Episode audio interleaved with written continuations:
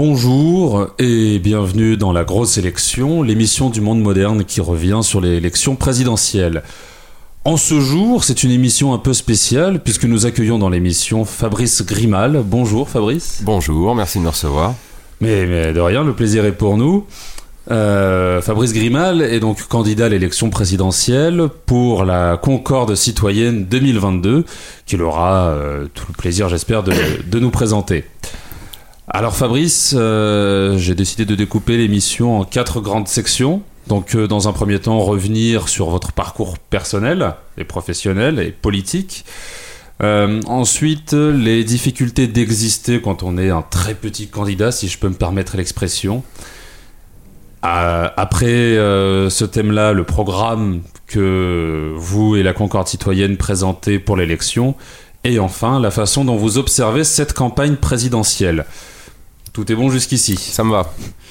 Bon, bah, embrayons alors directement sur euh, la première partie euh, de cette interview que j'espère fleuve, en te laissant, en vous laissant d'abord vous présenter. Alors, j'ai 40 ans, bientôt 41. Je suis euh, chef d'une petite entreprise euh, dans l'événementiel que j'ai créé il y a 15 ans à ma sortie d'une grande école de commerce. Et bah, je, voilà, j'ai toujours fait ça dans la vie. Je suis papa d'une petite fille et j'ai un deuxième enfant que j'attends pour, euh, pour bientôt. Et donc voilà, j'habite en Ile-de-France. Et je suis passionné de, politique depuis, depuis très jeune, en fait. Je m'intéresse à tout, à tous les, tous les bords et à, aux idées, évidemment. Et euh, j'ai beaucoup bourlingué, j'ai traîné mes guêtres dans quelques partis en, observateur plus qu'en militant. Des partis de droite, de gauche, souverainistes, tout ça m'intéressait beaucoup.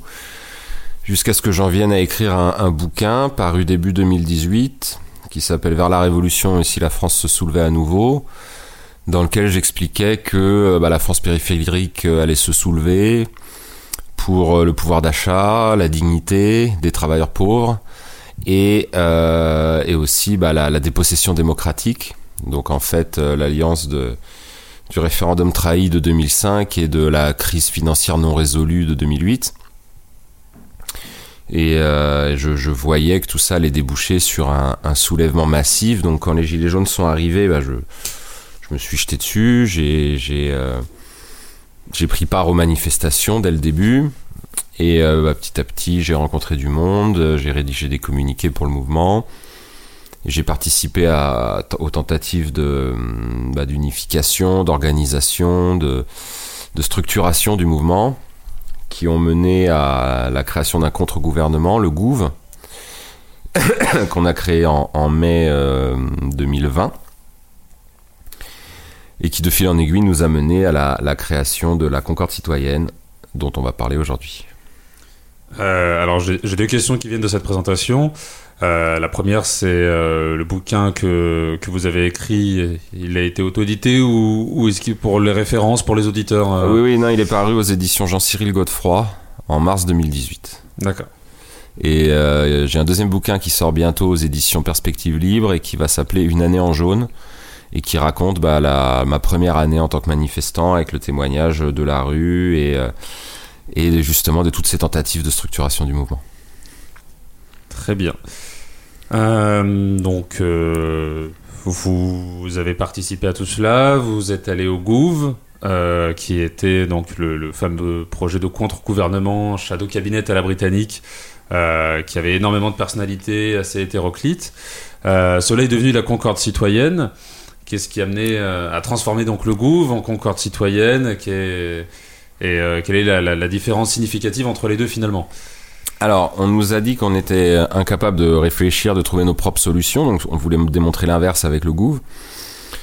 Et on nous a dit qu'on était incapable de nous structurer, de nous unir, et c'est vrai que euh, bah c'est vrai que les Gilets jaunes, ça ressemble un peu à, à, des villages gaulois. Il y a des chapelles, il y a des évidemment au début, euh, il y avait des tendances de gauche et de droite qui étaient mélangées et qui, au bout d'un moment, bah, ont repris un peu chacune leur liberté. Donc on voit avec la reprise des ronds-points que ça, cohabite, ça coexiste, mais c'est pas évident.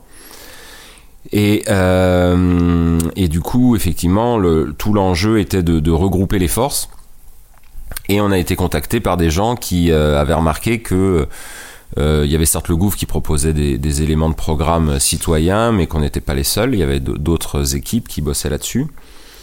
Donc il y a eu une initiative pour nous regrouper et nous faire travailler ensemble. Et en fait, on s'est, on s'est assez plu, on s'est bien entendu. Et du coup, euh, on s'est mis à, bosser pendant 7 mois. euh, 7 mois euh, vraiment euh, d'arrache-pied où deux fois par semaine, on, confrontait nos programmes, on confrontait nos idées, on confrontait le, travail qu'on avait fait chacun de notre côté. Et, et, au final, il y a quatre groupes donc, qui ont travaillé ensemble et qui ont voulu faire le programme des programmes. Et donc on cherchait un nom pour accueillir bah, cette alliance et on a trouvé la Concorde citoyenne.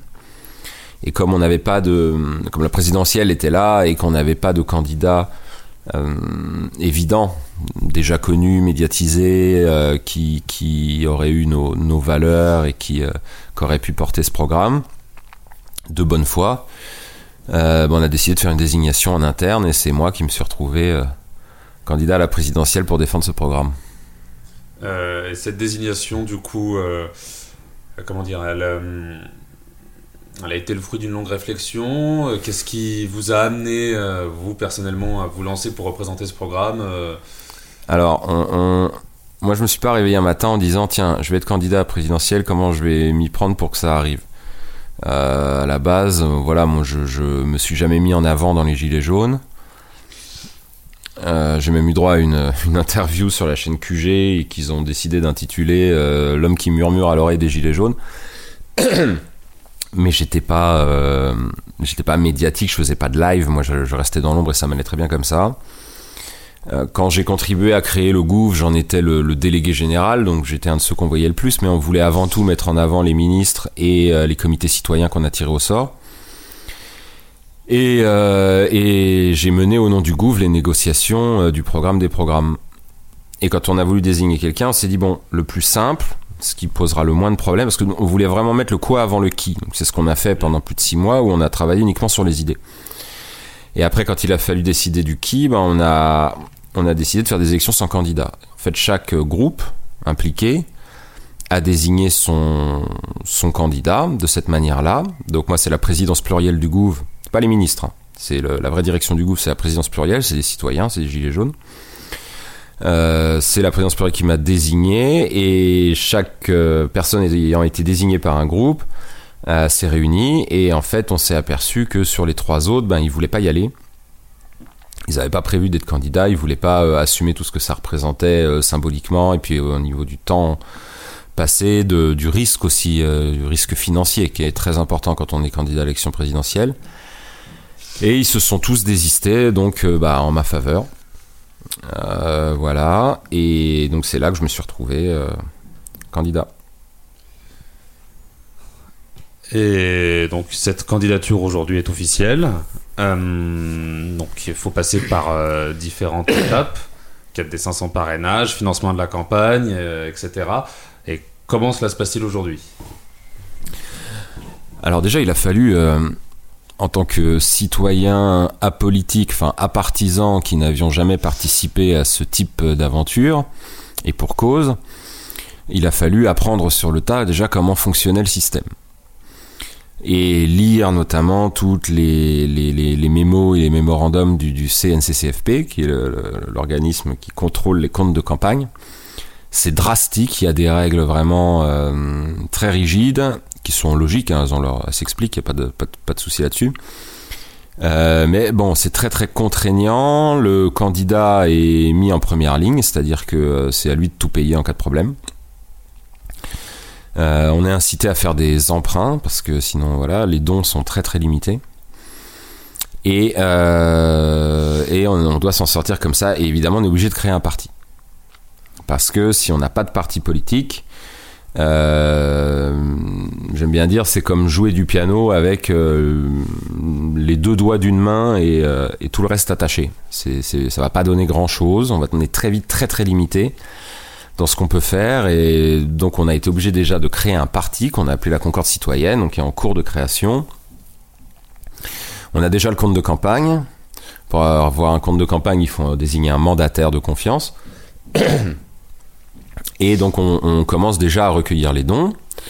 Euh, alors on est surpris parce que euh, la plupart des gens, alors c'est minimum 10 euros, mais la plupart des gens donnent 20, 30, et puis euh, on se retrouve avec des dons de 300, 500 de parfaits inconnus juste parce qu'ils aiment le programme et qu'ils pensent que qu'effectivement c'est le meilleur programme qui soit jamais sorti que c'est véritablement un programme citoyen qui défend vraiment les, les aspirations des gens. On s'est basé sur les, les 42 premières propositions des Gilets jaunes, les 59 premières propositions du vrai débat. Là-dedans, il n'y a que des choses de bon sens. Alors évidemment, on a élargi, hein, parce qu'au final, il y a 400 propositions dans le programme, à peu près 220 pages de texte. Euh, il, y a, beaucoup de lectures. Tout n'est pas encore mis en ligne parce qu'on ne veut pas tout se faire piquer, parce que personne d'autre n'a mis de programme en ligne, donc nous, on va pas tout donner d'un coup. Mais en tout cas, voilà, sur le site La Concorde Citoyenne 2022, vous avez le programme euh, en bref et 12 euh, thèmes sur 20 en détail. Donc déjà, vous pouvez euh, vous faire une idée assez précise. Et donc, bah, comment ça se passe concrètement? On monte des équipes, on essaye d'assurer une euh, continuité territoriale, d'avoir des gens un peu partout, parce qu'il faut 500 euh, signatures dans minimum 30 départements. Donc on peut pas être les rois juste du nord ou du sud ou de l'est ou de l'ouest, c'est pas possible. Donc voilà, on va sur le terrain, évidemment, comme on ne fait pas une campagne à la Zemmour sur toutes les télés de France, bah nous on est au contact du terrain, donc euh, coup de chance depuis la rentrée les les ronds-points ont repris. Euh, avec le pass sanitaire, on a des manifestations tous les samedis, donc euh, bah, notre équipe est présente sur le terrain. Moi, à titre personnel, je vais euh, dans différents coins de France tous les week-ends. donc je serai à Blois par exemple ce week-end. Bon, j'étais à Paris le week-end précédent, mais on a fait Le Havre, on a fait Rouen, Bordeaux, Lyon, Caen, et puis je serai à Nantes aussi. début décembre. Donc voilà, l'idée c'est d'aller rencontrer les gens. À chaque fois qu'on qu'on bouge sur le terrain, on rencontre des nouvelles personnes, on fait des nouvelles adhésions, et c'est des gens qui vont chercher les maires. Voilà, et on a un protocole pour ça, on a les équipes, on a des formateurs, et on a des gens bah, sur le terrain un peu partout qui, euh, euh, qui s'occupent de ça. Alors évidemment, c'est pas facile, mais, mais il faut le faire, c'est obligatoire, il faut 500 signatures, en plus elles sont plus anonymes. Et en plus, les, les, les maires ne peuvent plus signer directement le papier, ils se contentent d'une promesse, ils recevront le papier directement de la préfecture en, en, février. Donc il faut être là au moment où ils le reçoivent en plus, pour leur faire confirmer le, la signature. Euh, là-dessus, du coup, est-ce que euh, d'après vous, le plus difficile va être cette quête des 500 parrainages ou plutôt le financement de la campagne, puisqu'on sait qu'une campagne coûte terriblement cher euh, euh, pour un candidat? Alors, dans l'ordre, c'est vraiment les 500. C'est-à-dire que, pour que les gens comprennent bien, quand on a les 500, quelles que soient les voies qu'on va faire, peu importe, l'État vous rembourse 800 000 euros. Donc il vous en donne 200 000 d'un coup, et ensuite, il vous autorise d'en emprunter 600 000, puisque si vos comptes sont au carré, on va vous les rembourser. Si les comptes sont pas au carré, s'il y a la moindre erreur, c'est le candidat qui doit rembourser 800 000 euros. C'est euh, bon, mais cet argent permet de payer tout ce qui est obligatoire, c'est-à-dire euh, les bulletins de vote, les professions de foi qui sont envoyées chez les, chez les électeurs, euh, et puis les affiches obligatoires qu'on doit mettre sur les panneaux d'affichage devant les, lieux de vote. Donc, euh, donc d'un point de vue financier, même, c'est les 500 signatures qui débloquent. C'est les 500 signatures qui débloquent euh, le, les médias, puisque c'est à partir de, la fin février que les médias seront obligés de recevoir ceux qui les ont. Alors, ils vont être obligés de les recevoir une fois chacun, et c'est tout. C'est-à-dire que le, problème du temps de parole égal, c'est comme c'est un, un peu compliqué à faire respecter, les médias, euh, en fait, s'abstiennent d'inviter les gens. Ils les invitent le moins possible. Un mois et demi avant l'élection, en fait, la campagne disparaît. Vous avez l'impression d'avoir des gens qui parlent politique partout, mais en fait, ils parlent chacun 15 minutes et ensuite terminé. Et les médias passent à autre chose parce que sinon c'est trop compliqué. Euh, donc évidemment, la, campagne se passe avant. Euh, dans les médias euh, classiques, dans les médias alternatifs, pour ce qui nous concerne. Les réseaux sociaux, eux, sont, sont inopérants maintenant.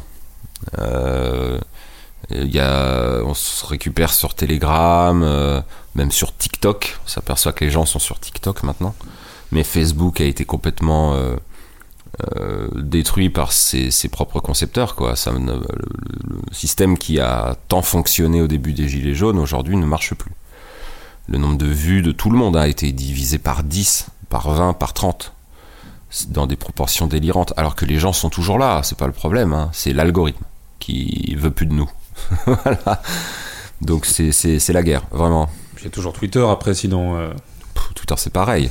Twitter c'est pareil, les comptes sont ralentis, des gens sont. Même fonctionnement que Facebook, vraiment exactement le même. Mais du coup, est-ce que ce, mur médiatique qui est actuellement, que ce soit par les réseaux sociaux, euh, euh, par également d'autres médias, etc., n'est-il pas un frein pour acquérir euh, ces 500 parrainages euh, ou autres euh, Bien sûr, vous, avez beaucoup plus de facilité à, obtenir des parrainages de gens qui sont déjà vus à la télé ou qu'on fait éventuellement un carton qu'on buzzé grâce à Internet. Mais c'est vrai que là, nous, on est dans des proportions, malgré tout le travail qu'on fournit, malgré le talent de nos community managers, c'est pas facile. On se, bat vraiment contre des géants qui, qui, eux, depuis leur, leur, euh, de leur point de vue, peuvent nous écraser quand ils le veulent. Et on n'a absolument aucun recours. Donc on fait ce qu'on peut, on essaye de rentrer dans les vrais médias, on y arrive petit à petit. Par exemple, lesquels euh bah, Par exemple, j'ai eu euh, les honneurs de France 3, on a parlé de nous sur BFM, euh, sur France TV Info. évidemment, ma candidature est dans la liste du Monde, euh, euh, de la fiche Wikipédia. J'ai eu un article, enfin une, tribune publiée dans Marianne. et puis on est suivi par W9 qui fait un documentaire. on doit aussi réaliser un sujet avec France 5.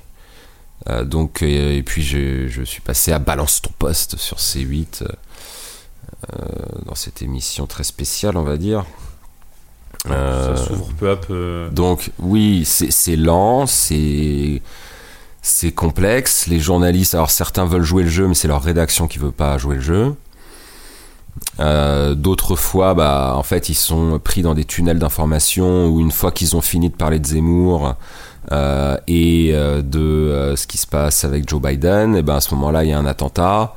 Euh, ou un tel qui fait une déclaration débile, qui va encore occuper pendant les, choses pendant, pendant une semaine, ou Macron qui se prend une baffe en déplacement. Enfin bref, il y, a toujours une bonne excuse pour parler d'autre chose que de ce qui se passe vraiment, de ce qui ressort vraiment du fond du pays. Et euh, bon, on va en profiter pour embrayer euh, sur le programme, mais je, je souhaite ouvrir par ça. Euh, vous avez un programme qui, mine de rien, euh, quand on le lit et qu'on lit le programme en bref, euh, s'attaque beaucoup à ce qu'on aime appeler le système, au système bancaire, système monétaire. D'ailleurs, on, on, peut notamment vous lire, vous avez parlé auprès de, du parti de Jacques Cheminade dans, une conférence longuement de, des questions monétaires et financières, mais il y a d'autres choses derrière. Est-ce que cet aspect très anti-système qui ressort du programme euh, n'est pas d'un autre côté aussi ce frein euh, à l'ouverture aux médias, ce frein aux 500 parrainages euh, et pourrait empêcher d'avoir un traitement égal par rapport à d'autres qui eux sont bien plus complaisants avec? Ah bah c'est sûr qu'en plus il y a une partie média dans notre programme où on n'est pas tendre avec eux, on veut garantir le pluralisme dans notre pays. Et pour ça, il y a des mesures à prendre qui peuvent paraître effectivement assez drastiques quand on est euh, quand on écrit soi-même dans un journal, euh, pas très pluraliste, on va dire. Voilà, qui ressasse un peu toujours la même chose. Euh, donc effectivement, on peut y avoir cette hostilité-là. Honnêtement, je pense pas qu'ils aient tous lu le programme. Le côté gilet jaune les intéresse. Donc c'est le côté anti-système qui les intéresse justement pour ceux qui nous, qui nous contactent. Alors bon, à mon avis, ils ont tendance à trouver ça aussi peut-être un peu folklorique. Ils se disent tiens c'est rigolo, il y a un candidat issu des Gilets jaunes, euh, les Gilets jaunes reprennent les ronds-points, euh, ça, ça, va faire un super sujet. Voilà. Et puis on pourra pas dire qu'on n'a pas parlé des Gilets jaunes, on pourra pas dire qu'on n'a pas été pluraliste. Nous on, joue avec ça, voilà, on est obligé de, faire avec, même si après individuellement les journalistes sont pour la plupart super sympas. A priori s'ils nous contactent c'est qu'ils sont bienveillant. Après, une fois le montage fait et euh, une fois le truc retourné dans la rédaction, là, on voit le, résultat. Bon, pour le moment, ça va, mais euh, on aura peut-être des déceptions. Mais euh, tout ça pour dire, oui, on, s'attaque au système. Alors, eux, journalistes, la plupart du temps, sont jeunes. assez précaire. Et la nouvelle génération a, démarré avec Internet c'est pas des gens qui regardent la télé toute la journée, ils se réinforment sur Internet. Alors, euh, ça fait pas d'eux des complotistes, mais ils sont conscients qu'il y a des débats sur, très agités sur la monnaie, sur la dette, sur l'Union européenne. Et donc ça tombe pas de nulle part, ça fait des années que ça dure, ils en sont parfaitement conscients. Ils voient bien, eux, dans leur télé, dans leur radio, dans leur canard, que euh, bah, on n'en parle jamais. Et que nous, les Gilets jaunes, bah, on en parle beaucoup de tous ces trucs-là. Donc ça les intéresse. J'ai vu des journalistes passionnés de théorie monétaire qui s'étaient réinformés sur Internet, évidemment qui n'en parlaient pas du tout dans leurs articles, mais euh, vraiment que ça passionnait en privé. Ils adorent, euh, ils adorent parler de ça.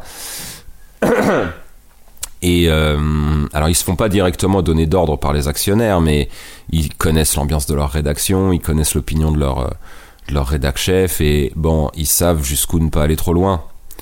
Donc euh, quoi qu'il arrive, tout ça reste très polissé. Et c'est là qu'il faut profiter du direct à la télé. Le problème, c'est que des bonnes émissions très regardées en direct, il n'y en a plus. Euh, je ne mets pas l'émission d'Anouna dedans, puisque je ne la considère pas comme une bonne émission, même si elle est en direct et qu'elle est très regardée. Donc, euh, donc c'est difficile de prendre la parole dans ce pays, et même quand on, je vais pas dire que ma légitimité saute aux yeux parce que Gilets jaunes, je sais pas combien on est dans ce pays, 3 millions, 4 millions, 5 millions de, sympathisants actifs. Évidemment, tous n'ont pas participé à ma désignation, mais ce que je leur demande, c'est d'aller voir le programme et de nous dire sincèrement si c'est ça qu'ils veulent et si c'est pour ça qu'ils se sont engagés quand ils sont descendus dans la rue il y a 3 ans. S'ils répondent oui à cette question, bah à ce moment-là, je les invite à nous rejoindre et à se réunir tous ensemble euh, puisque c'est le jeu de l'élection présidentielle, faut présenter une personne, voilà, c'est comme ça, moi ça me, je suis le premier que ça désole. Mais, euh, à partir du moment où on décide de jouer un jeu, euh, il faut en respecter les règles, même si c'est pas nous qui les avons édictées. C'est la première fois qu'on joue à ce jeu de cette manière-là, et sûrement la dernière, puisqu'après il faudra quoi? 1000 signatures Enfin, je veux dire, il y aura du vote électronique, enfin, ça ne voudra plus rien dire, il y aura plus aucune confiance, et on attendra paisiblement la révolution, quoi. Euh, révolution. Euh, D'ailleurs, on, peut se demander si jamais, euh, si on continue sur cette voie-là, si ce n'est pas ce qui va éclater d'ici 5 ans de Macron ou de Zemmour, si c'est ce qui arrive dans, les sondages. donc, voilà, on parlait de la, souveraineté monétaire, de l'indépendance financière, de toute cette question des théories monétaires. Bah, donc, souveraineté monétaire, indépendance financière. J'ai vu que vous avez un, gros volet sur le programme dessus. Est-ce que vous pourriez en parler, notamment pour un total non initié euh, comme moi et comme je pense pas mal des auditeurs aussi? Alors, il y a. Il y a des batailles qui jouent au niveau académique, c'est-à-dire dans les facs et au niveau des, des spécialistes qu'on appelle les économistes pour raconter n'importe quoi aux gens. Il y a des écoles, école néoclassique, une école autrichienne et tout ça, qui sont ce qu'on appelle les écoles du néolibéralisme. Ça, tout le monde connaît. Euh, c'est euh, voilà la liberté absolue pour l'entrepreneur, pas pour le salarié, mais pour l'entrepreneur, et la clé d'absolument tout. Alors moi, je suis entrepreneur. Je sais très bien que la liberté de l'entrepreneur n'est pas la clé d'absolument tout. Il faut être libre de lancer des nouveaux business. Il faut être libre de pouvoir s'enrichir honnêtement. Mais euh, ça n'est pas la clé de tout, loin de là. Donc ces écoles économiques qui ont fait Macron, qui ont fait Sarkozy, qui ont même fait Hollande, hein, qui ont fait tous ces gens-là, euh, il y a des vraies choses dedans, des, des, trucs intéressants, et puis il y a des énormes mensonges. Il y en a un qui est la, vraiment le, point commun de tout le monde, de tous ceux qui parlent économie à la télé, c'est de dire que l'argent ne joue pas de rôle l'argent c'est juste une voilà c'est une monnaie euh, c'est une unité de valeur et puis que ce soit celle-là ou une autre peu importe. Et donc là on a l'euro c'est bien parce que comme ça bah on est une quinzaine de pays d'un coup avoir la même monnaie donc on est plus fort on est plus puissant. Voilà fin du débat terminé. Déjà théoriquement pour ceux qui s'intéressent vraiment euh, c'est faux et pratiquement c'est faux. On voit bien que ça ne marche pas et que le prix de l'euro c'est euh, la baisse des salaires ou la stagnation des salaires, la compression des salaires autour du SMIC, qui est le seul moyen d'avoir un petit peu de compétitivité quand on n'est pas maître de sa monnaie. La monnaie ne joue pas aucun rôle. La monnaie, c'est hyper important, c'est l'outil de souveraineté numéro un. C'est-à-dire, si vous n'êtes pas maître de votre monnaie, vous ne pouvez pas mener de politique économique. Vous ne pouvez pas mener de politique industrielle. Vous pouvez pas euh, décider d'exporter plus, d'importer moins ou l'inverse. Euh, ça marche pas. La monnaie, c'est un taux d'intérêt, donc le taux d'intérêt décidé par la Banque de France commande les autres taux d'intérêt du marché, donc on peut monter, baisser. Et le taux de change de la monnaie, c'est-à-dire combien elle va s'échanger face au dollar, face, à, face aux marques, face au, rouble ou, au yuan chinois. Nous, on n'est plus maître de ça du tout. Donc en fait, on regarde les trains passer, on regarde les usines fermées et, euh, on ne peut strictement rien faire à part euh, essayer de baisser le déficit en faisant de l'austérité, donc réduire encore plus les emplois et on est dans une spirale, euh, un cercle vicieux où on génère de plus en plus de chômage. Macron a parlé hier, il a dit tout va bien, les voyants sont au vert, c'est la reprise, il n'y a jamais eu aussi peu de chômage, on va réindustrialiser le pays, d'ailleurs on est en train de commencer et ça fonctionne, ça cartonne. J'ai jamais vu un mec mentir à ce point avec autant d'aplomb, c'est dingue, ce type est un sociopathe. Euh, même les, précédents à côté, c'est fou, même Mitterrand à côté n'osait pas mentir à ce point. Parce qu'évidemment, tous les vrais chiffres disent l'inverse. Et on doit récupérer notre souveraineté monétaire pour que ça change, c'est-à-dire quitter l'euro et euh, créer le nouveau franc. D'accord? Alors le nouveau franc, ça a déjà existé, c'était euh, dans les années 60. nous, on l'appelle le franc du renouveau. Voilà. De la reconstruction, de la réindustrialisation. Donc on sera maître de notre monnaie, on pourra la dévaluer juste ce qu'il faut pour redevenir compétitif face à l'Allemagne et aux autres pays. Euh, et on pourra l'adapter à notre, à économie comme le font les Chinois, comme le font les euh, Américains, comme le font les Anglais, comme le fait toute la planète à part l'Union Européenne, hors Allemagne, puisque l'euro c'est le marque. La Banque centrale est à Francfort, et tous ceux qui dirigent la politique économique, les principaux dirigeants, sont allemands. Donc vraiment, c'était d'ailleurs la condition de l'Allemagne qui disait on voudra jamais de monnaie unique. Nous, le marque, c'est sacré. Et on leur a dit, ok, pour la monnaie unique, mais c'est le marque et vous le dirigerez. Donc en fait, on a une monnaie allemande. On n'a pas une monnaie commune.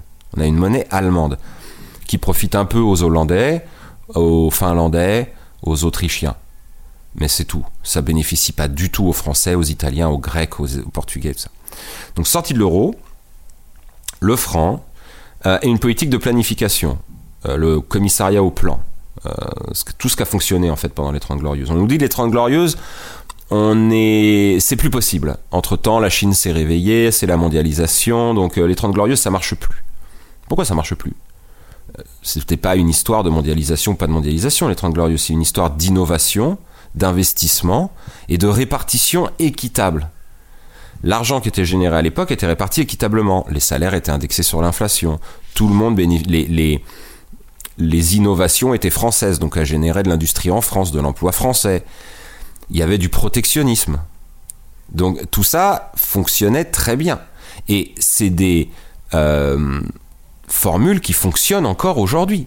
Par exemple, la Corée du Sud, qui est un pays de 45 millions d'habitants, qui est euh, hyper innovant d'un point de vue technologique, qui est protectionniste dans ses, dans ses, dans son, dans ses échanges, euh, qui malgré tout est hyper bien inséré dans la mondialisation. donc c'est le protectionnisme, c'est ce que les Américains font, ce que les Russes font, ce que les Chinois font. Tout le monde le fait. Donc c'est pas revenir à une époque fantasmée où tout se passait bien, la nostalgie des années 60 des parents, c'était super et oh là là, c'est pas du tout de la nostalgie. On veut faire ce que ceux qui fonctionnent font en ce moment. En ce moment. Et eux nous interdisent de le faire. Les Chinois nous disent non, ne mettez pas de taxes.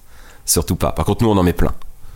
Et on nous dit que si nous on en met, ça va être, on va avoir des représailles. Mais c'est nous les représailles. Donc, on change la politique commerciale, on arrête de signer des traités de libre-échange iniques qui remettent notre politique économique dans les mains de tribunaux d'arbitrage. On sort de l'euro, on renationalise la Banque de France, ce qui va nous permettre de récupérer le circuit du trésor.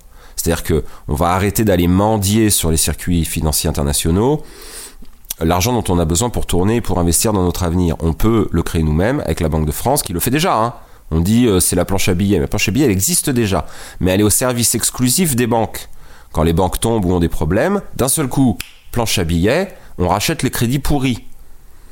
Quand Macron veut confiner tout le monde, d'un seul coup la planche à billets existe pour euh, quoi qu'il en coûte. Donc, cette planche à billets, on veut juste qu'elle revienne à l'État pour des investissements productifs, pour retaper les routes, retaper les ponts avant que ça s'effondre. Euh, Macron, hier, il dit qu'il va construire des nouvelles centrales nucléaires. En ce moment, il est en train de démanteler EDF. Donc, faudrait choisir.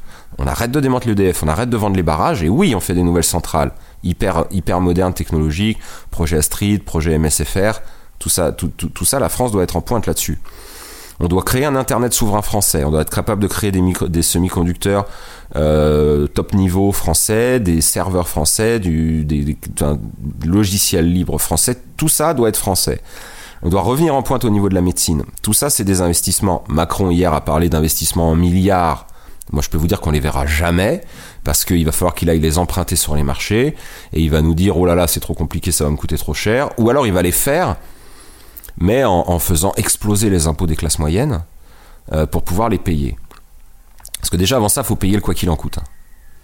Et, pour ça, il va vendre totalement EDF, il va vendre totalement la Poste, il va vendre totalement toutes ces, choses-là, SNCF. Et on va se réveiller, on n'aura plus rien. Alors, euh, je vais revenir sur euh, quelque chose que vous aviez dit au tout début, qui est donc la sortie de l'euro. Est-ce que cela va-t-il induire forcément une sortie de l'Union européenne en même temps? Alors, oui, évidemment, notre objectif est de faire sauter Bruxelles.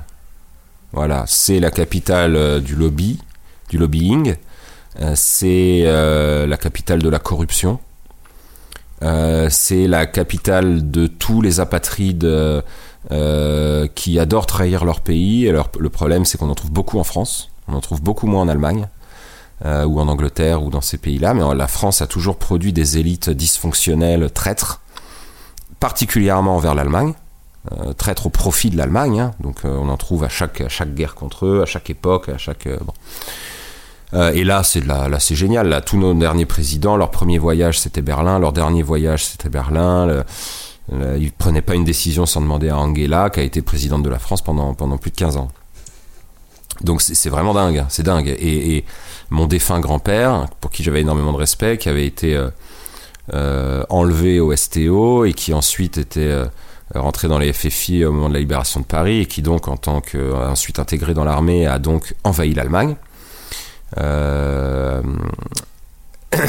Me disait c'est bien on me disait enfin il y a, une dizaine d'années il me disait voilà c'est bien nous on s'est battu on est mort on a vu les copains mourir pour qu'aujourd'hui l'Allemagne décide de tout.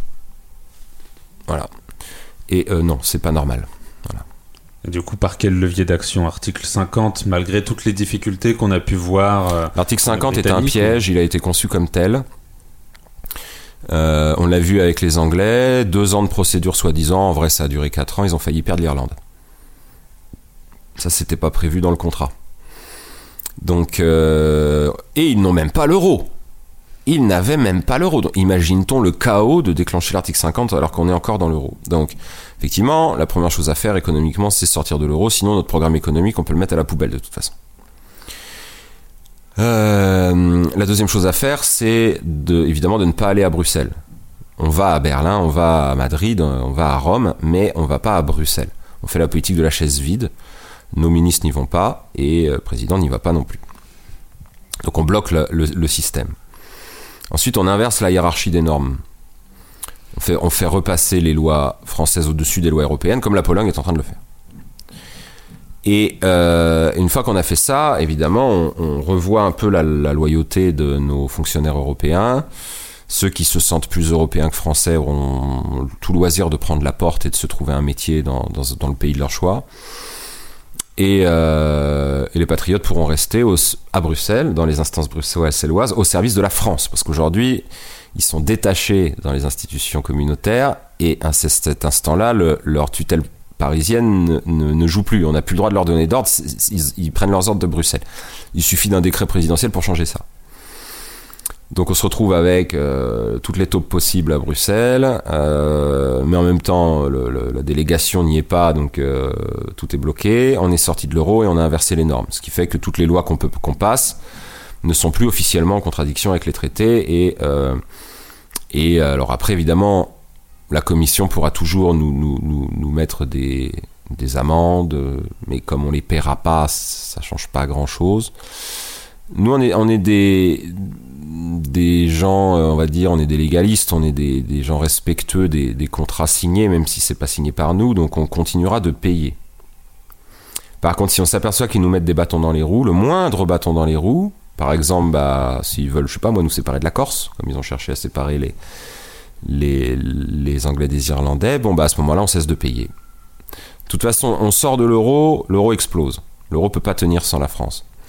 Et si on cesse de payer ce qu'on paye à l'Europe tous les ans, l'Europe explose puisqu'elle n'a plus de toute façon les moyens de ses ambitions, elle n'a même plus les moyens de payer ses fonctionnaires, elle n'a même plus les moyens de payer ses locaux si la France arrête de payer. En gros, c'est France, Allemagne, Italie. Si un de ces trois pays-là arrête de payer, c'est fini. L'Europe n'existe plus. En fait, on s'aperçoit d'un seul coup que en fait ce truc est une feuille de papier. Alors, euh, on sait que l'une des revendications principales des Gilets jaunes était euh, un renouvellement de, la démocratie française. Euh, donc, dans votre programme, on retrouve, sans trop de surprise, le RIC, le référendum d'initiative citoyenne, la reconnaissance du vote blanc. Est-ce qu'il y a d'autres projets que vous auriez qui seraient d'aller plus loin, par exemple, ne plus être dans la cinquième mais faire une véritable sixième république ou alors euh, revoir totalement le fonctionnement du Parlement, par exemple Alors, tout, bah, tout, à la fois, à part sur les chiffres, on n'est pas dans le fétichisme des chiffres. Honnêtement, on n'est plus en 5ème République depuis longtemps. Euh, elle a tellement été modifiée, et sans l'accord des Français, hein, par, le, Congrès, que, euh, que ça n'a plus aucun sens de l'appeler 5ème, on pourrait l'appeler 6ème, 7ème. Bon, mais les, changements de chiffres viennent généralement de guerre ou de coups d'État ou de changement complet de régime. Euh, là, euh, là, c'est pas le cas. Donc on l'appelle 5e, 6e, 7e, 8e, honnêtement, peu importe. Euh, on veut quand même revenir à un certain état d'esprit originel de la 5e, qui est le lien direct entre le président et le peuple, qui peut se jouer par-dessus les partis et le Parlement, sachant que les partis peuvent très rapidement être dysfonctionnels, le Parlement peut très rapidement être dysfonctionnel. Un président qui part en sucette, on voit avec Macron, c'est pas joli à voir, mais un parlement qui part en sucette, c'est pas joli non plus. Ça donne euh, euh, une décolonisation qui prend 15 ans dans un chaos pas possible parce, qu'un parce que personne n'est capable de gérer quoi que ce soit, que tout le monde se refile la patate chaude. Les parlements, c'est pas toujours génial. Donc, donc c'est un peu le règne de l'irresponsabilité collective. Donc, effectivement, promettre que nos dix plus grandes mesures seront directement validées par les Français par référendum. Ça permet à la fois d'assurer qu'elles auront lieu, c'est-à-dire qu'elles ne seront pas euh, travesties, dégradées euh, ou éteintes par des lobbies, par exemple, par des parlementaires véreux ou tout ce qu'on veut. Euh, et en même temps que le peuple aura le dernier mot, et donc s'il a acheté le package Concorde citoyenne parce qu'il pensait que c'était le meilleur package de tous, mais que en regardant dans le détail, telle mesure ou telle autre mesure ne lui plaise pas, il pourra s'exprimer. Euh, évidemment, le RIC, très important, on vient des Gilets jaunes et donc euh, euh, on a énormément entendu cette revendication qui est parfaitement légitime puisque c'est le meilleur outil possible de déblocage direct du peuple qui peut, par exemple là, lancer un, référendum, il pourrait lancer un référendum pour dire on abolit le pass sanitaire. Trouve que c'est complètement aberrant, ce truc. Donc on abolit, ou la loi sécurité globale, par exemple, une loi inique, on décide d'abolir ce truc, ou euh, révoquer Macron. Parce que Macron, il y en a marre. En fait, il a été élu par une petite minorité, il va être réélu par une petite minorité, entre les deux, il fait n'importe quoi. Donc, euh, c'est le meilleur outil de déblocage possible, on peut modifier la constitution avec ou prendre des décisions locales, par exemple refuser l'implantation d'un nouveau centre commercial inutile qui va continuer de détruire un centre-ville. Il y a mille utilisations possibles et l'initiative est citoyenne, exclusivement citoyenne. Donc évidemment, c'est dans notre programme. Maintenant, euh, les débats qui s'agitent autour du renouveau démocratique nécessaire dans notre pays parlent de la reconnaissance du vote blanc, parlent du RIC, mais parlent pas que de ça. Il y a eu de grosses discussions depuis longtemps sur d'autres modes de scrutin. Par exemple, le jugement majoritaire, où on peut euh, donner un jugement pour chaque euh, candidat. Donc on, s'exprime sur les 15 candidats à la présidentielle, par exemple, en disant à rejeter, insuffisant, moyen, bien, très bien. Ou en leur donnant des notes, en leur distribuant par exemple 10 points. Et donc on peut... nous, nous c'est ce qu'on propose pour l'élection du président de la République. Et ça éviterait le, le, vote par défaut où on doit mettre tous ses, yeux, ses œufs dans un seul panier. Et en plus, on a le choix qu'entre des paniers à peu près tous très moches Donc euh, ça génère énormément d'abstention. Si on peut répartir un peu les points comme on en a envie, euh, d'un seul coup ce sera plus intéressant et ça, à la fin ça sort une moyenne consensuelle, on va dire, qui, plaît à tout le monde sans que les gens, enfin qui plaît à un maximum de gens, sans que chacun pris individuellement ait été obligé de, faire un vote par défaut, de voter pour le moins pire et tout ça. Euh, il faut aussi réhabiliter la proportionnelle à l'Assemblée nationale, pas en totalité mais en partie. Euh, et il faut introduire des doses de tirage au sort. Parce que le tirage au sort peut être euh, très efficace dans une fonction de contrôle. Donc nous, on souhaite des commissions citoyennes tirées au sort sur liste d'aptitude, donc des gens qui savent de quoi ils parlent, qui sont dans le métier, qui sont dans le domaine, et donc ils pourront pas se faire balader par les ministres ou les experts. Et on veut des commissions citoyennes dans les ministères, au niveau du cabinet des ministres, et dans les commissions parlementaires permanentes. Voilà. Euh, renouvelées chaque année. On veut aussi l'indépendance réelle de la justice, c'est-à-dire sa séparation complète du gouvernement, qui est plus de, enfin, qui est un ministre de la justice qui soit en fait un ministre des prisons et des procureurs de la République, c'est tout, et que tout le reste soit dans une, euh, un pouvoir indépendant, euh, selon la règle trois pouvoirs, trois élections. Donc l'élection de l'exécutif, c'est l'élection présidentielle, l'élection législative, c'est le deuxième pouvoir, et l'élection du garde des sceaux, qui sera le patron de ce de la justice française, en fait, euh, au suffrage universel pour le troisième pouvoir. Trois pouvoirs, trois élections, euh, parce que l'indépendance ne vient qu'avec la légitimité. Sinon, c'est un vain mot, l'indépendance, si vous décidez pas de votre budget, si vous décidez pas des nominations, si vous décidez de rien, en fait, vous êtes indépendant sur le papier, mais dans les faits, on voit que c'est pas indépendant. On voit que le parquet s'occupe de beaucoup trop de choses, et lui n'est pas indépendant du tout. Euh, dès que c'est en matière financière pour régler les comptes entre politiciens, ça devient n'importe quoi. Euh, vraiment, c'est une caricature. On est un des pays les plus corrompus du monde. Je crois qu'on on l'est officiellement plus que l'Italie depuis quelques années. Euh, donc, c'est, catastrophique. Donc, il y, a- il y a des opérations main propre à prévoir. Et c'est aux Français de les décider. C'est aux Français de les voter. Voilà. Donc si je comprends bien pour la justice, c'est que le garde des Sceaux fixe euh, les, les grandes pistes. euh, Il écrit pas les lois. Oui. Il écrit pas les lois toujours pas parce que c'est le, le- le rôle de- de- du pouvoir législatif. Parlement, oui. Euh, il écrit pas les lois. Par contre, on sait très bien que les, les, les, les juges ont le pouvoir d'interpréter la loi. Et selon le juge sur lequel vous allez tomber, il va être plus ou moins sévère, il va être plus ou moins salaud. Euh, si vous êtes euh, sur le mur des cons du syndicat de la magistrature et que vous tombez sur un juge du syndicat de la magistrature, il va vous faire prendre 15 ans pour, euh, pour trois mots mal placés. Par contre, si vous tombez sur un juge qui pense que c'est la faute à la société en toutes circonstances, il va relâcher tel pédophile, tel criminel, tel violeur, tel multirécidiviste, bon, ou tel copain, à lui, bon. Donc euh, ça c'est pas possible. Donc cette indépendance là on n'en veut pas. Euh, C'est n'importe quoi. Donc le, fait d'élire le garde des sceaux lui donne pouvoir sur les sur les sur les juges. Un juge aujourd'hui est invirable. Pour le sanctionner, ça doit passer par le Conseil supérieur de la magistrature. Il faut vraiment qu'il se fasse pincer la main dans le sac en train de détourner de l'argent, sinon il, risque à peu près rien. Euh, là, dans notre vision, c'est un- une autorité indépendante, mais la direction de cette autorité, donc avec le garde des sceaux élu, plus des représentants de tous les corps, des avocats, euh, les barreaux, les juges d'instruction, les magistrats du siège, enfin l'ex-siège, euh, la police judiciaire et les citoyens, évidemment, représentés dans un conseil tiré au sort. Tous ces gens-là euh, pourraient sanctionner des juges et pourraient imprimer une politique générale à suivre. Euh, on, pourrait voter entre Monsieur très sévère, Monsieur sévère, Monsieur statu quo, Monsieur babouze et puis Monsieur euh, très très très très babouze. Alors, bah, à mon avis, les Français voteraient pas pour ce gars-là, actuel des choses. Mais, mais en tous les cas, voilà, ça leur permettrait de reprendre la main sur la manière dont les juges interprètent la justice au quotidien. Et euh, à ce propos, finalement, euh, ne serait-il pas dans, dans ce cas-là Est-ce que, euh, vu que vous avez l'air d'avoir quand même un discours assez, assez sévère contre les, les juges, on va dire laxistes, on avait un candidat qui lui voulait rétablir les, les peines planchées. Est-ce que c'est aussi votre cas? En cas de récidive, oui. Nous, on veut même rétablir la double peine, pour vous dire. C'est-à-dire Bah, C'est-à-dire, euh, si vous faites un, vous commettez un crime en tant qu'étranger, vous êtes, Oui. euh, vous êtes expulsé automatiquement. À la fin de votre peine, en France, sauf si vous purgez votre peine dans le pays d'origine, dans des conditions où on sait que vous allez la purger vraiment. Euh, donc euh, oui, oui, les peines planchant cas de récidive. Enfin, il faut, il faut durcir un certain nombre de, de, de, de, choses parce que ce, ce, ce pays, enfin les, les, gens se plaignent de l'insécurité dans ce pays. C'est pas du tout une fable. C'est pas un sentiment d'insécurité.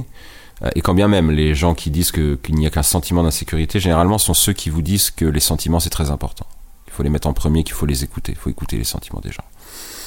Donc nous, on est citoyens, on défend un projet citoyen qu'on a créé entre citoyens. Il y avait des groupes de droite, il y avait des groupes de gauche, on va dire de grande tendance, qu'on négocie ensemble notre programme. Maintenant, tous étaient d'accord sur, sur, sur un certain nombre de valeurs de base et de, de, constats. Il y avait que des groupes déjà souverainistes. On a parlé de l'Europe et de la sortie de l'euro. Ça faisait vraiment consensus entre nous, sans même qu'on se pose la question. Et tout le monde était d'accord avec cette revendication du vrai débat, donc quelque chose de parfaitement neutre. Par exemple, reconquérir les quartiers abandonnés à la délinquance. Dans ce mot, il y a reconquérir et abandonner. Vous voyez ce que je veux dire? Donc voilà, et puis bon, on regarde les sondages et puis on comprend très vite. C'est-à-dire que même si on divise par deux les résultats, c'est quand même euh, c'est quand même très significatif. Donc oui, il y a un vrai problème de laxisme dans ce pays. Pour autant, il faut pas déchaîner les hordes, déchaîner les foules, euh, les foudres de et, et, construire trois fois plus de places de prison. Faut, faut, faut, faut pas déconner. Il faut savoir raison garder. Il y a quand même des places de prison à construire, parce qu'on on en a très peu par rapport à notre population. Euh, grâce à la double peine, on peut, en théorie, vider un quart des places de prison. Parce qu'un quart des places de prison sont occupées par des étrangers, enfin. Donc on peut en récupérer certains. Il faut les réorganiser pour qu'elles soient. Euh, que les, détenus. Euh, soient par, par secteur en fait en fonction des types de peines pour pas mélanger des petits jeunes avec des, gros caïds euh, ou euh, que ce soit vraiment l'école du crime. Euh, en fonction de la durée des peines, en fonction du type de peine, il doit y avoir des quartiers vraiment spécifiques. Et éviter, éviter le mélange des genres. Voilà, essayer de récupérer, de réinsérer le mieux possible ceux qui viennent à peine d'arriver en prison et réhabiliter aussi les courtes peines. C'est-à-dire aujourd'hui, c'est euh, bracelet électronique obligatoire pour tout le monde, y compris pour Alexandre Benalla, pris un an de prison ferme, il le fera pas. S'il avait pris un an et demi, il l'aurait pas fait non plus. Deux ans, il l'aurait pas fait non plus. Il y a qu'à partir de deux ans et un jour que le juge se pose la question, en fait. Euh, sinon, vous êtes euh, sous bracelet électronique. Autant dire rien du tout, parce que Benalla est un mec qui fait du business au téléphone, donc il s'en fout lui, ça, ça change rien pour lui. Donc, il euh, faut réhabiliter les courtes peines qui peuvent passer l'envie à certains d'y retourner pour de vrai. Quand vous faites deux mois de prison, vous voyez à quoi ça ressemble et vous dites tout, poup, poup, poup, poup, euh, je suis pas certain d'y retourner. Et si vous êtes un apprenti caïd de cité, c'est pas ça qui va changer grand chose pour vous en fait. Et autre chose aussi, pour calmer le jeu, on veut, euh, enfin pas que pour calmer le jeu, mais ça en fait partie, on, légalise le cannabis pour couper l'herbe sous le pied d'un certain banditisme en France qui qui et puis surtout libérer du temps et de, du temps physique et du temps mental pour la police euh, parce que de la lutte contre le cannabis dépend tout, euh, tout un certain nombre de dérives sur euh, les contrôles aux faciès, les contrôles d'identité multiples, les gamins pourchassés dans des cités parce que ça s'enchite. pendant qu'il y a des go remplis de drogues beaucoup plus graves qui qui traversent la France en toute impunité, des, les beaux quartiers qui sont passés à la coque depuis très longtemps. Pour la, jeunesse des beaux quartiers parisiens, c'est calamiteux. Euh, tout ça en parfaite impunité. Délinquance financière aussi, euh, parfaite impunité. Donc, il euh, faudrait équilibrer un petit peu tout ça, savoir revenir un peu à la raison, suivre aussi des exemples étrangers qui ont fonctionné, pour une politique de sécurité qui soit juste mais la justice, c'est à la fois la clémence quand c'est la clémence quand il le faut et la sévérité quand il le faut. Alors, vous avez parlé des fameux quartiers euh, dits abandonnés euh, et de leur reconquête. Euh, comment souhaitez-vous vous y prendre pour reconquérir ces, quartiers? Alors déjà, la légalisation du cannabis visait à, va simplifier beaucoup de choses, va simplifier le rapport entre la police et les, et les habitants. Il y aura plus de chouf, il y aura plus de, tout ça. Alors évidemment, ça va faire un trou dans les finances de certaines familles. C'est pour ça qu'il faut imaginer des solutions de zone franche pour que euh, le business reste dans ces quartiers. Euh, que les gens aient, alors un business évidemment contrôlé par l'État avant tout, mais euh, qu'on puisse leur offrir une reconversion dans le légal. Ça passe aussi par l'école, le respect à l'école, la discipline à l'école, la sécurité dans l'école.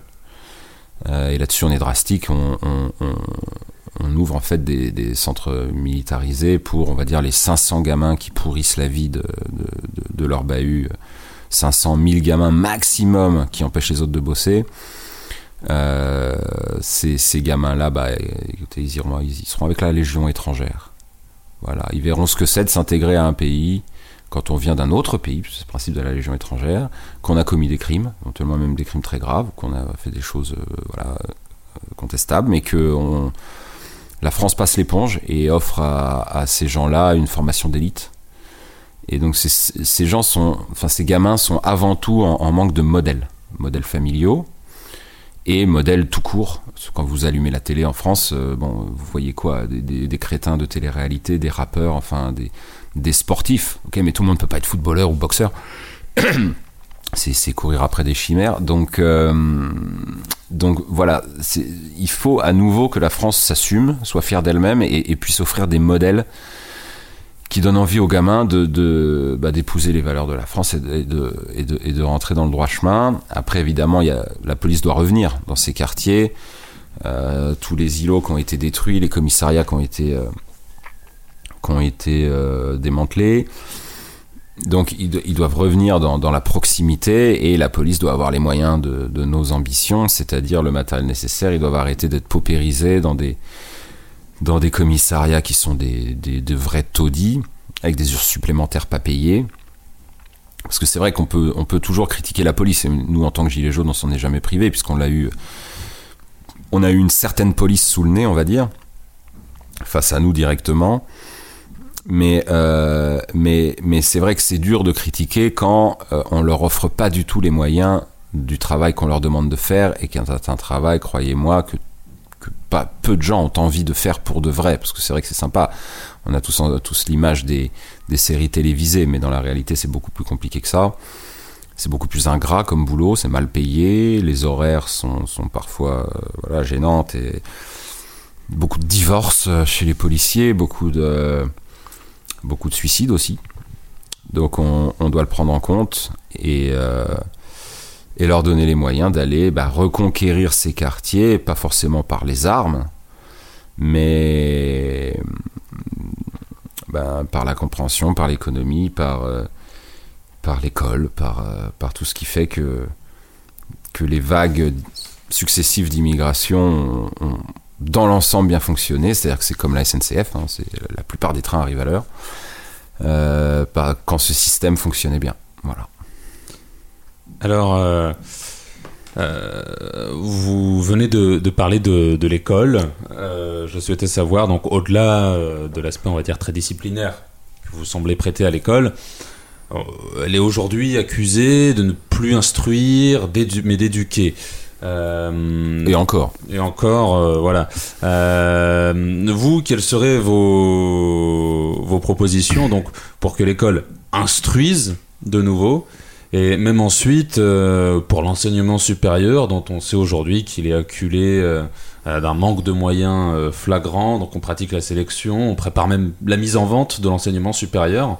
Donc euh, sur tout le volet euh, scolaire et universitaire, qu'est-ce que vous proposez? Alors déjà, on est obligé d'en revenir à la base puisqu'on en est là. Les élèves qui aujourd'hui ont le bac euh, ont un gros problème avec leur langue, avec le français, avec son orthographe, commettent des fautes qui sont pas juste des coquilles, mais des fautes qui montrent qu'il n'y a pas de compréhension profonde de la langue, de l'organisation des mots entre eux pour des gamins qui se retrouvent avec une mention au bac S et qui ensuite partent euh, en école d'ingénieur ou, à la fac, où il n'y aura jamais aucun cours de rattrapage d'orthographe.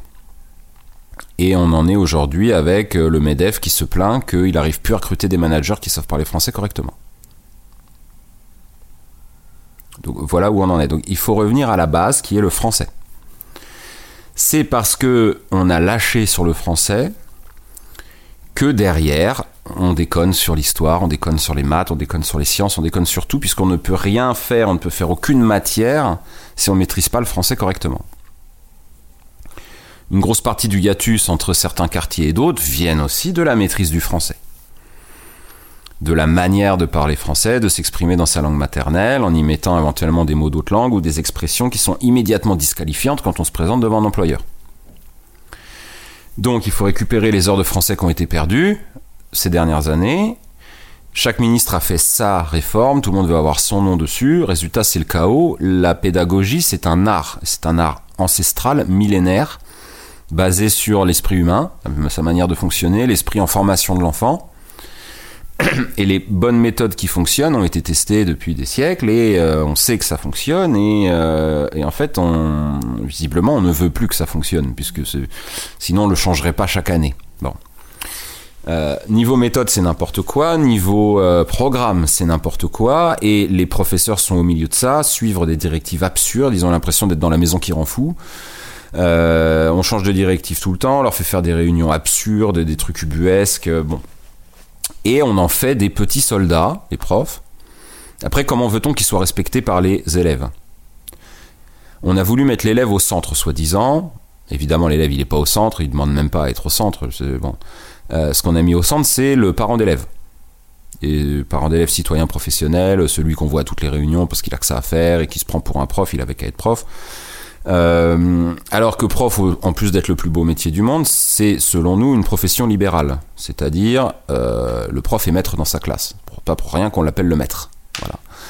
Euh, il est maître de ses méthodes, de sa pédagogie, de son lien privilégié avec ses élèves. Et il doit juste avoir un objectif à la fin, d'apprendre à ses élèves à parler français correctement et à l'écrire correctement et à le comprendre correctement s'il est prof de français il doit amener ses élèves au niveau supérieur, il doit les amener à un examen, il doit les amener à un concours, et donc il doit les préparer. Mais après le contenu, jusqu'où il va dans le contenu, ses méthodes, sa manière c'est à lui de décider. Donc évidemment, il doit être inspecté, évalué, repris et rappelé à l'ordre si besoin. Mais euh, il doit être quasiment tout puissant. Aujourd'hui, c'est l'inverse. Il est humilié en permanence par l'administration, par sa direction et par les parents d'élèves. Il a le droit de rien faire à part se faire marcher dessus par des élèves. Euh, il n'a pas le droit de faire de la discipline. S'il en fait, les, élèves vont se plaindre aux parents. Il rentre dans un. Bon, c'est comme un flic qui sort son arme et qui tire. Il sait qu'il va derrière, il va y avoir les GPN, il va y avoir le rapport obligatoire, il va y avoir tout. Donc en fait, il sort pas, il regarde les gamins se barrer et puis il dit allez, c'est bon, ça suffit. Les profs, c'est pareil. Il manque de moyens, pareil. C'est Bac plus 5 les moins bien payés d'Europe. Et euh, donc on les augmente de 10%. Et puis comme on enlève la CSG de tout le monde grâce à notre taxe sur les transactions financières, ça fait aussi 10% de plus. Euh, mais bref, aujourd'hui on demande aux profs de faire entrer de force des compétences chez les élèves pour les préparer à remplir une fiche Pôle emploi. Euh, l'école, ce qui doit être au centre, c'est ni enfin, c'est ni le parent d'élève ni l'élève, c'est le savoir. C'est par exemple le français. Par exemple les maths, par exemple l'histoire. Voilà. Ça, c'est ça qui est au centre. C'est ça qui doit passer, coûte que coûte, même si l'enfant doit redoubler. Euh, peu importe. La, fierté de l'école française, c'est de former des Français euh, qui ont tous un niveau de culture générale et de maîtrise de leur langue acceptable, voire supérieur à ce qu'on peut constater dans tout un tas d'autres pays. Et c'est ça qui s'est perdu. On est tout au fond des classements maintenant. Et, euh, et maintenant, on en est à ce que des, managers même ne, savent pas écrire leur propre langue, ne savent pas écrire un mail sans faute. Quand même aberrant. Alors, euh, je souhaiterais qu'on aborde en dernier sujet euh, le sujet de, ce qui fut le, point de naissance des Gilets jaunes. C'est la question de la fiscalité. Donc vous venez d'évoquer que vous supprimez euh, la CSG euh, au profit d'une taxe sur les transactions financières, qui donc va également remplacer la, CSG, je présume, euh, sur la, façon dont l'argent va ensuite alimenter. Oui, oui, vous le, vous le mettez dans la Sécu et puis voilà, ça, on échange ça poste pour poste. En fait, on parle de, de taxe sur les transactions financières depuis une éternité. C'est un débat qui a été au début alors, des taxes sur les transactions financières, il y en a partout depuis un siècle. Depuis qu'il y a des transactions financières, en fait. New York a eu sa taxe, Tokyo a eu sa taxe, Singapour a toujours une taxe, euh, Hong Kong aussi, enfin bon. Londres, en fait Londres non, l'Angleterre, il y a une taxe sur les transactions financières là-bas, le stamp duty, qui s'applique partout, sauf à la City. vous habitez Manchester, vous achetez des actions BIM, stamp duty. Euh, vous êtes euh, banquier d'affaires, JP Morgan à Canary Wharf, là non rien un peu spécial, mais bon, c'est comme ça. Euh, donc, euh, donc voilà. Mais bref, c'est un c'est un concept qui, qui, existe depuis longtemps. Donc, euh, donc ceux qui disent que c'est impossible, en fait, je ferais mieux juste de se renseigner. Euh, c'est parfaitement possible. Et en plus, avec les technologies modernes, c'est quasiment automatisé. Surtout si on le fait d'une certaine manière. Euh, L'Europe nous en fume en nous expliquant qu'ils vont faire une taxe sur les transactions financières. C'est pas vrai. Ils nous ont fait perdre 10 ans en discussion interminable pour aboutir à un truc où on taxe 4 actions à condition que vous les achetiez le mardi entre 8h et 8h30. Pour le pour le reste non, rien n'est taxé quasiment. Nous, notre idée, c'est de. Et puis en plus, il y a des. Si vous taxez une partie, bah en fait, vous asséchez cette partie, les gens vont acheter ailleurs, là où c'est pas taxé, puis c'est simple, quoi. D'ailleurs, c'est fait pour. Euh, nous, ce qu'on veut, c'est une taxe absolument universelle sur 100% de toutes les transactions financières, y compris quand vous tirez des sous à la machine, ce qui fait qu'il n'y a pas d'intérêt à tirer du black, à prendre de cash pour, euh, pour, euh, pour éviter cette taxe. Vous la paierez quoi qu'il arrive. Donc si vous gagnez 2000 balles par mois et que vous en claquez 2000 par mois parce que vous n'avez pas la possibilité de mettre des sous de côté, vous, vous claquez tout, bah vous allez payer 2 euros par mois de taxes sur les transactions financières. Un millième d'absolument tout. Alors évidemment, euh, donc quelqu'un qui, qui, qui, se fait 24 000 euros par an et qui dépense tout va payer 24 euros par an de, de taxes sur les transactions financières. Par contre, si vous êtes une grosse banque et que vous avez un petit logiciel qui fait 15 000 transactions à la minute, enfin à la seconde, pardon, à la milliseconde, c'est sûr que là, si on passe vous prendre un millième fois 15 000, d'un seul coup, ça fait 15 fois l'actif. Donc autant vous dire que ça n'est pas très rentable. Donc c'est la fin du trading haute fréquence, c'est la fin des robots. C'est très bien parce que c'est ces trucs n'ont aucune utilité à part euh, rapporter des sous à ceux qui ont assez d'argent pour les faire fabriquer. Euh, ça n'a jamais servi à personne dans l'économie. Ça n'a bon, c'est vraiment du parasitisme de, très très haut niveau et on veut plus de ça en France. Donc plutôt que de l'interdire, ce qu'on pourrait tout à fait faire, il y a des gens qui disent faut interdire le trading haute fréquence. Mais alors tu fais quoi? À partir de combien de transactions par minute tu interdis? Et si un trader physique est très fort et qu'il arrive à en faire 10 dans la même minute, est-ce que tu vas le compter comme un robot? Tout ça est très compliqué. Donc c'est universel, voilà, c'est une taxe universelle sur absolument tout. Donc une entreprise qui euh, euh, fait 30 euh, millions d'euros de chiffre d'affaires et dépense 29 millions d'euros tous les ans et garde 1 million de, bénéfices, va dépenser 29 000 euros de taxes sur les transactions financières. C'est pas énorme. Par contre, effectivement, le fonds d'investissement qui vous promet à vous super riche un rendement magnifique de 7% cette année pourra plus vous le promettre. Ça c'est sûr et certain. Parce que bah voilà, lui il va payer, lui il va payer. En théorie, si on prend toutes les transactions telles qu'elles sont euh, comptabilisées, évaluées en France, on sait qu'on pourrait tabler quasiment sur 500 milliards de produits de cette taxe chaque année, puisque c'est à peu près 500 000 milliards qui sont euh, échanger. On sait que ça va pas être le cas, on sait qu'on va perdre tout le trading haute fréquence, on sait qu'on va perdre tout ça, donc on sait qu'il va y avoir de l'évasion. on, sait, tout ça, donc nous on prend 20% de ça, 100 milliards. On y ajoute euh, les 40 milliards d'une taxe sur hum, le profit mondial des entreprises. Donc là encore, Macron et ses copains salissent absolument tout ce qui touche. Ils se sont retrouvés au G7 pour dire on va faire une taxe sur les multinationales. Déjà, ça va être une taxe mondiale, donc on ne sait pas trop qui va toucher cet argent. Et puis, euh, ça va être un taux minimum. Nous, on que ce soit le taux français appliqué à la part française de l'activité des très grosses boîtes. Tu t'appelles Starbucks, tu fais 10% de ton chiffre d'affaires en France, tu paieras le, taux euh, d'impôt sur les sociétés sur 10% de ton profit mondial consolidé, pointe à la ligne. Que ton argent soit parti entre-temps à l'île de Man, au Luxembourg, à Singapour ou n'importe où, ça ne nous concerne pas. On prend ton profit mondial consolidé, on regarde combien tu as fait de chiffre d'affaires en France, on le rapporte à ton chiffre d'affaires mondial. 10%, 10% et on applique le taux de 27% dessus. C'est tout. Si tu ne veux pas le payer, bah, tu ne peux plus opérer en France. Et on trouvera des Français pour faire un meilleur café que Starbucks, ça je n'en doute pas une seule seconde. Donc euh, rien que ces deux taxes mis bout à bout et sous-évaluées, sous-évaluées, c'est-à-dire 100 milliards pour l'un, 40 milliards pour l'autre, c'est rien du tout. En vrai, ce sera beaucoup plus que ça. Euh, ça permet d'abolir la CSG et la CRDS, c'est-à-dire de rajouter 10% de plus sur tous les revenus des Français. Voilà. Alors, on va aborder euh, la quatrième partie de, cette interview. Euh, donc, en première question, euh, je voulais vous demander, comment dire voilà, vous êtes un candidat qui qu'on peut apparenter un peu gilet jaune. Et je suis un gilet jaune et il se trouve que je me suis retrouvé candidat. Voilà. Euh, il y a beaucoup de candidats qui aujourd'hui se déclarent et euh, se revendiquent aussi des, gilets jaunes. Qu'est-ce qui vous vous différencierait de, ces autres candidatures et pourquoi votre candidature serait la plus à même de rassembler, on va dire, avant de rassembler tous les Français, déjà de rassembler cette, base de, gilets jaunes?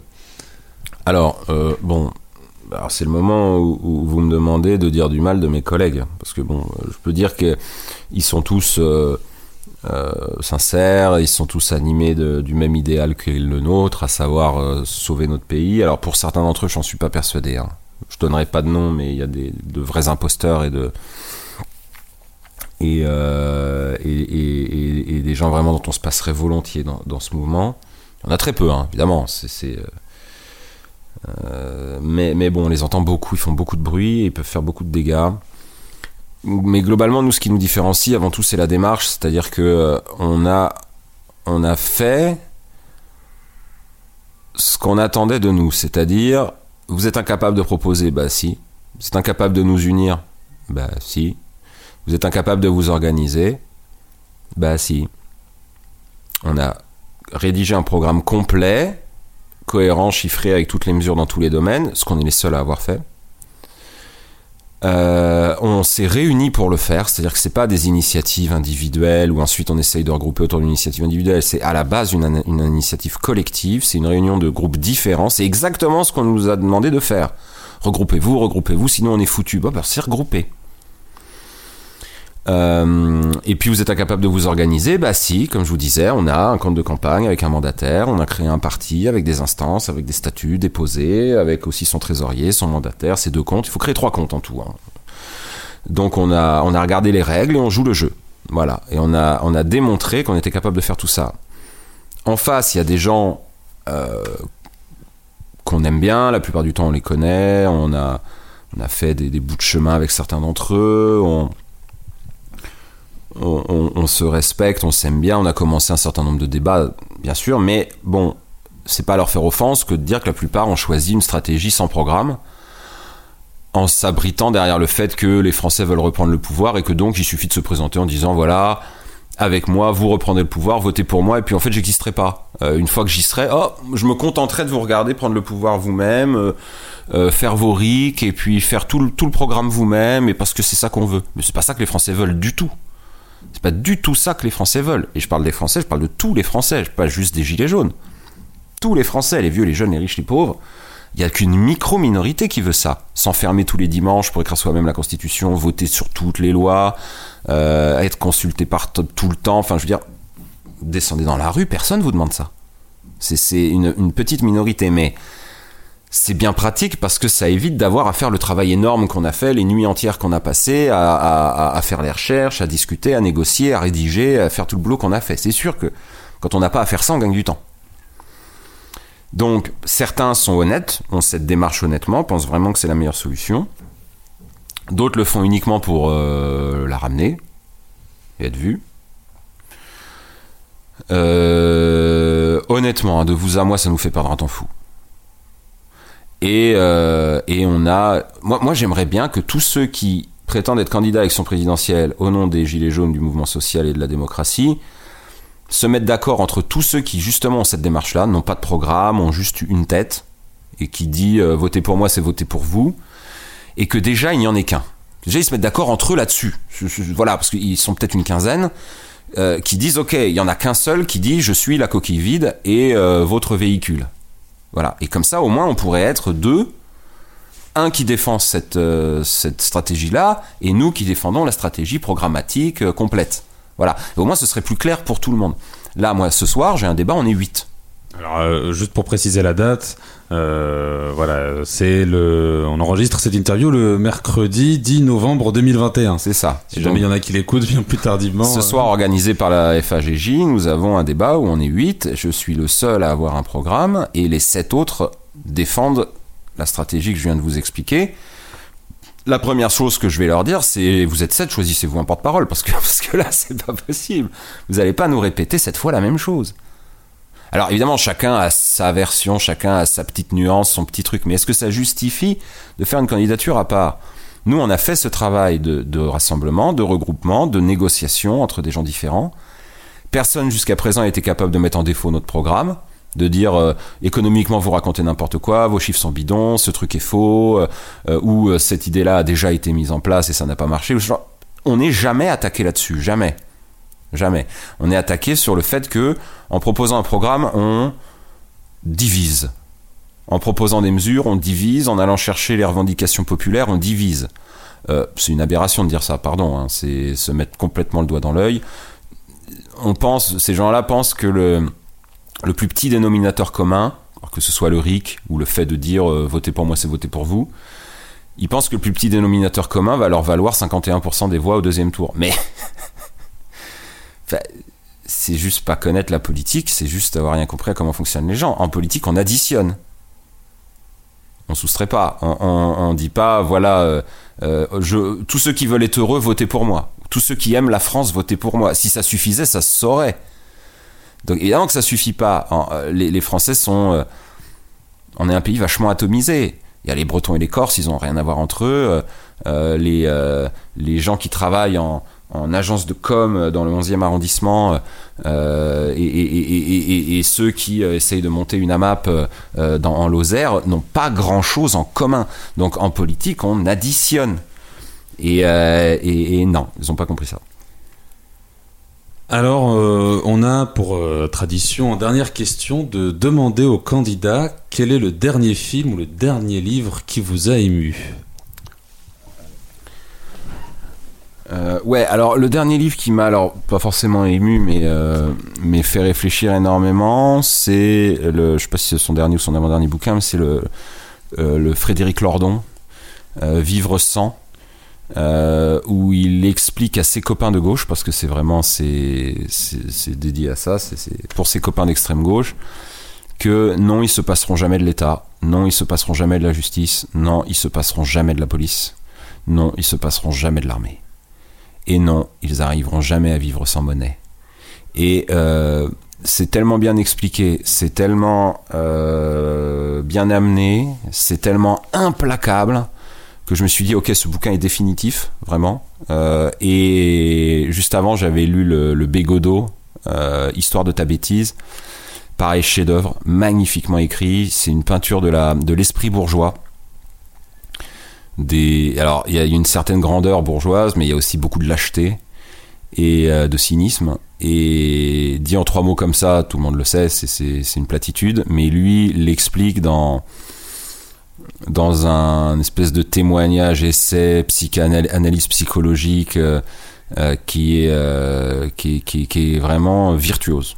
Virtuose, alors que bon, le personnage a ses défauts, hein, Bégodeau, euh, mais le, bouquin est vraiment un chef-d'œuvre pour ça.